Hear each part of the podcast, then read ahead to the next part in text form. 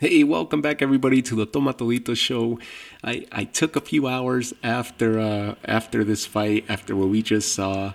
Uh, of course, I'm talking about Teofimo Lopez uh, versus Vasily Lomachenko. I took a few hours just to try to digest everything, try to remember everything that I saw. Whew. What did you guys think? Uh, this is hopefully you guys enjoyed the fight. It was it was very tense. Every single round was very tense. It was a lot of back and forth, a lot of frustration during the match as we're we're seeing that Vasily, Vasily Lomachenko was just not not he didn't get going. Like he just what happened? He just couldn't get his uh his his hands to uh to, to go loose on Teofimo Lopez. He was very uh very aware of the power. He was very uh, hesitant that Teofimo Lopez would throw that overhand right or the uh, the left uppercut that Teofimo Lopez is used to catching him with. Um, and then as the second half of the fight starts coming up, uh, you start seeing uh, Vasily Lomachenko start turning it on, and um, and it was easy. It's almost like Vasily Lomachenko. He started making it look easy. Every punch that he was throwing was landing, but it wasn't a matter of high output. It was just quality output. Punch that he threw, punch that he landed, punch that he connected. Uh, and Teofimo Lopez seemed like he was starting to slow down a little bit. And um, right around the 10th round, he started picking it up again. The 11th and 12th round, the 12th round, absolutely, Teofimo Lopez just close to show. Uh, wow, it was just to me, it seemed like there was a, a, a natural ebb and flow momentum switch several times. I think Vasily Lomachenko, in my eyes, he started turning it on on round two. Uh, I scored that round for Vasily Lomachenko, and I was like, here he goes. He figured something out, and he's about to start putting the pressure on Teofimo, start making uh, Teofimo fight on. Uh, uh, as he's backpedaling on, on his back foot. Uh, and, and it, seemed like that was working, right? And he made it work on round two, and then he took the rest of the rounds off.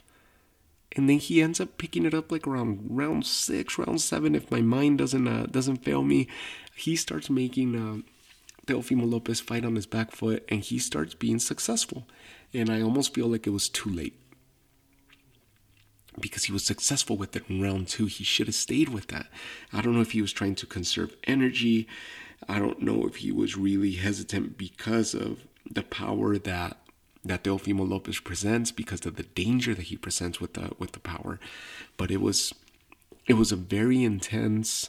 You could you could feel the intensity. You could feel how tense the commentators were when they were when they were commenting on the fight, when they were uh, calling the fight it was just it was an awesome awesome fight i i was beyond excited uh, through and through i was beyond happy that i got an opportunity to see it and what a service to the sport of boxing to the history of boxing uh, that we had this fight on a on a free platform uh, such as ESPN. Thank you to ESPN for having put this fight on uh, for free for for the viewers for mass viewership to take place. Um, that it wasn't a pay per view, that it wasn't a closed circuit type thing, that it was it was available to everybody. Uh, so thank you to ESPN for having done that. Uh, for boxing, what does this mean? Listen, history was made. The takeover is real. Teofimo Lopez was not just talking the talk, but he walked it once again. He showed his true colors. He stood in there. He stood in front of Vasily Lomachenko. Uh, and he solved the matrix. He was the answer to the matrix. Um, to that, we see the post fight commentary. We see Teofimo Lopez getting very emotional in the post fight commentary as uh, as he described that Vasily Lomachenko and the team, the, the Lomachenko team, basically they they discarded him. They they were so sure that this was going to be just another easy walk in the park, or maybe not an easy walk in the park, but it was going to be uh, a, a, sure victory for the Lomachenko team. Uh, therefore, they didn't even consider the rematch clause or honor the rematch clause or offer the rematch clause Teofimo Lopez. So when the reporters asked Teofimo Lopez at the end of a uh, or or at the um, at the post fight press conference, they ask him if there's a rematch in play, and Teofimo Lopez got a little bit upset at that, and he ends up saying like, "Why? I beat him. It was clear I beat him. They didn't give me the rematch clause. Why would I be quick to honor that for him? He felt disrespected, and you could tell in the tone in which Teofimo was answering these questions that he felt disrespected. Uh, so therefore, he moves on. He is the man. He has made history. 23 years old, the youngest ever to accomplish such a feat, the first ever to accomplish this feat in the lightweight division. He is going down in history as one of the best as of right now with a 16 and 0 record, giving the second defeat to Vasily Lomachenko, to the legend that Vasily Lomachenko is. Um, it's always a pleasure to watch Vasily Lomachenko's fights because you just don't know what he's reading or how he's reading, how he's processing these fights, and when he starts swaying momentum in his favor. And he started doing it. And it was masterful. It was uh, on both sides. It was an awesome experience, an awesome, an awesome fight to watch. Uh, and you just saw ring generalship, ring IQ at its best. Teofimo Lopez just went from an up and coming uh, prospect for from an up and coming fighter with a lot of potential, a hungry lion, as Mayweather likes to say, um, a young fighter with a lot of uh, potential in his future. He just elevated himself to the elite level of, of that division just by the mere fact that he dethroned Vasily Lomachenko. Uh, right away, you start hearing the layoffs, uh, the the talk of the layoffs, the talk of the ring rust, the talk of this, and it's it, you're bound to hear all this.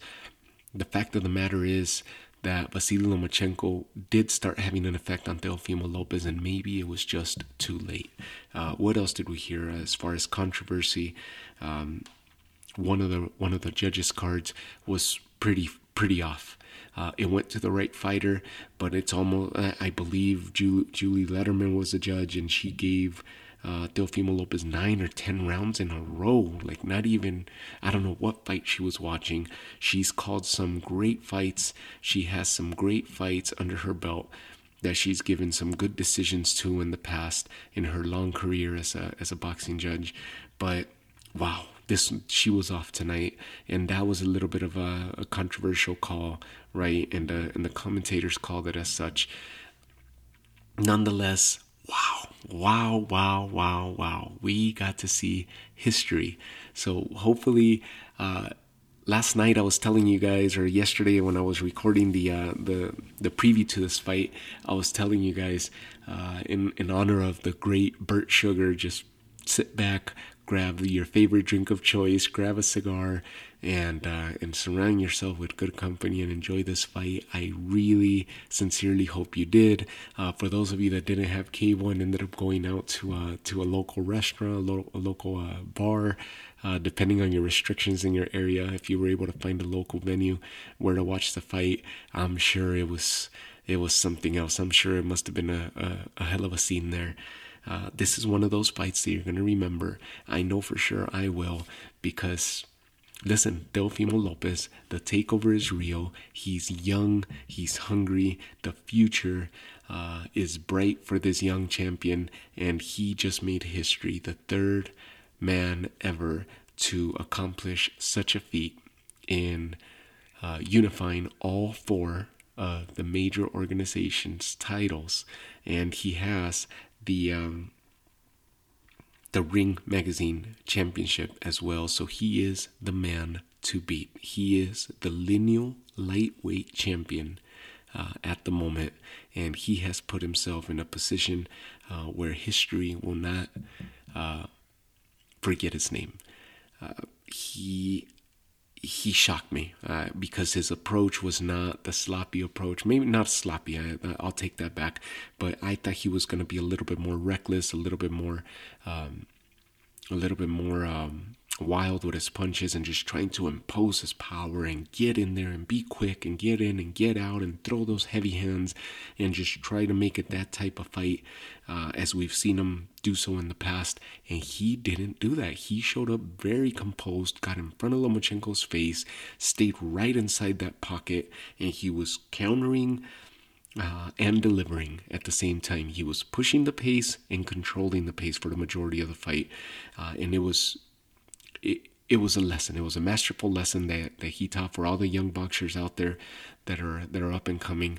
This is something to to learn from where where he bit down and he threw down, right? Bite down and throw down. And Teofimo Lopez uh, showed that today. He solved the matrix. He is the answer to Lomachenko as of now, and he he's got a bright future ahead of him. Keep your eye out for Teofimo Lopez's next fight, uh, and and as well for Lomachenko. You think Lomachenko's done? People are so quick to um, to throw away these legends, these fighters, when they have such amazing records. All of a sudden, they run into an obstacle in their career, they get beat, and people are so quick to discredit and discard them. Lomachenko is not done by any means necessary. In my opinion, if he's going to stay at 135, there's a lot of good fights out there for him. He's proven that he could hold his own in this weight division, but to me, he's a little small for this for the 135 pound division. If he goes back to 130, he's got the who's who's of competition right there. Uh, he's got a lot of up and coming fighters that he could fight, and he's got a lot of unification fights that, that he could make or, or titles that he could go for at this point because he doesn't have any now. Um, but there's a lot of competition there, and I think he would be best suited to to go down to 130 and just start taking on on the who's who of uh, of that division. Um, with that said, thank you guys for tuning in. Sorry that it's a little late. Um, but I had to do it. I had to sit here and uh, and record this episode. Uh, I'm still my excitement still still at a still at a, at a bit of a high right now because uh, it was a great fight. It was a great fight. Uh, I'm glad that it wasn't a dud. Thank you to ESPN for having put this on for uh, for free. Uh, and there was no pay per view or ESPN Plus type uh, type thing or, or parameters there to uh, to have to abide by. Uh, if this year has shown us anything, it's been this year has been all over the place, and because this fight to me um, solidified the importance of the sport of boxing, and uh, and and this fight served a huge um, or or paid a made made a huge service to to to the sport of boxing uh, it, it, served this purpose, and um, and we needed it. We needed a fight like this uh, in the sport of boxing for sport for, for boxing fans, casual and and hardcore aficionado fans. Uh, so thank you again for tuning in to the Tomatodito show. Stay tuned for our next episode, and I'll talk to you all soon. Take care.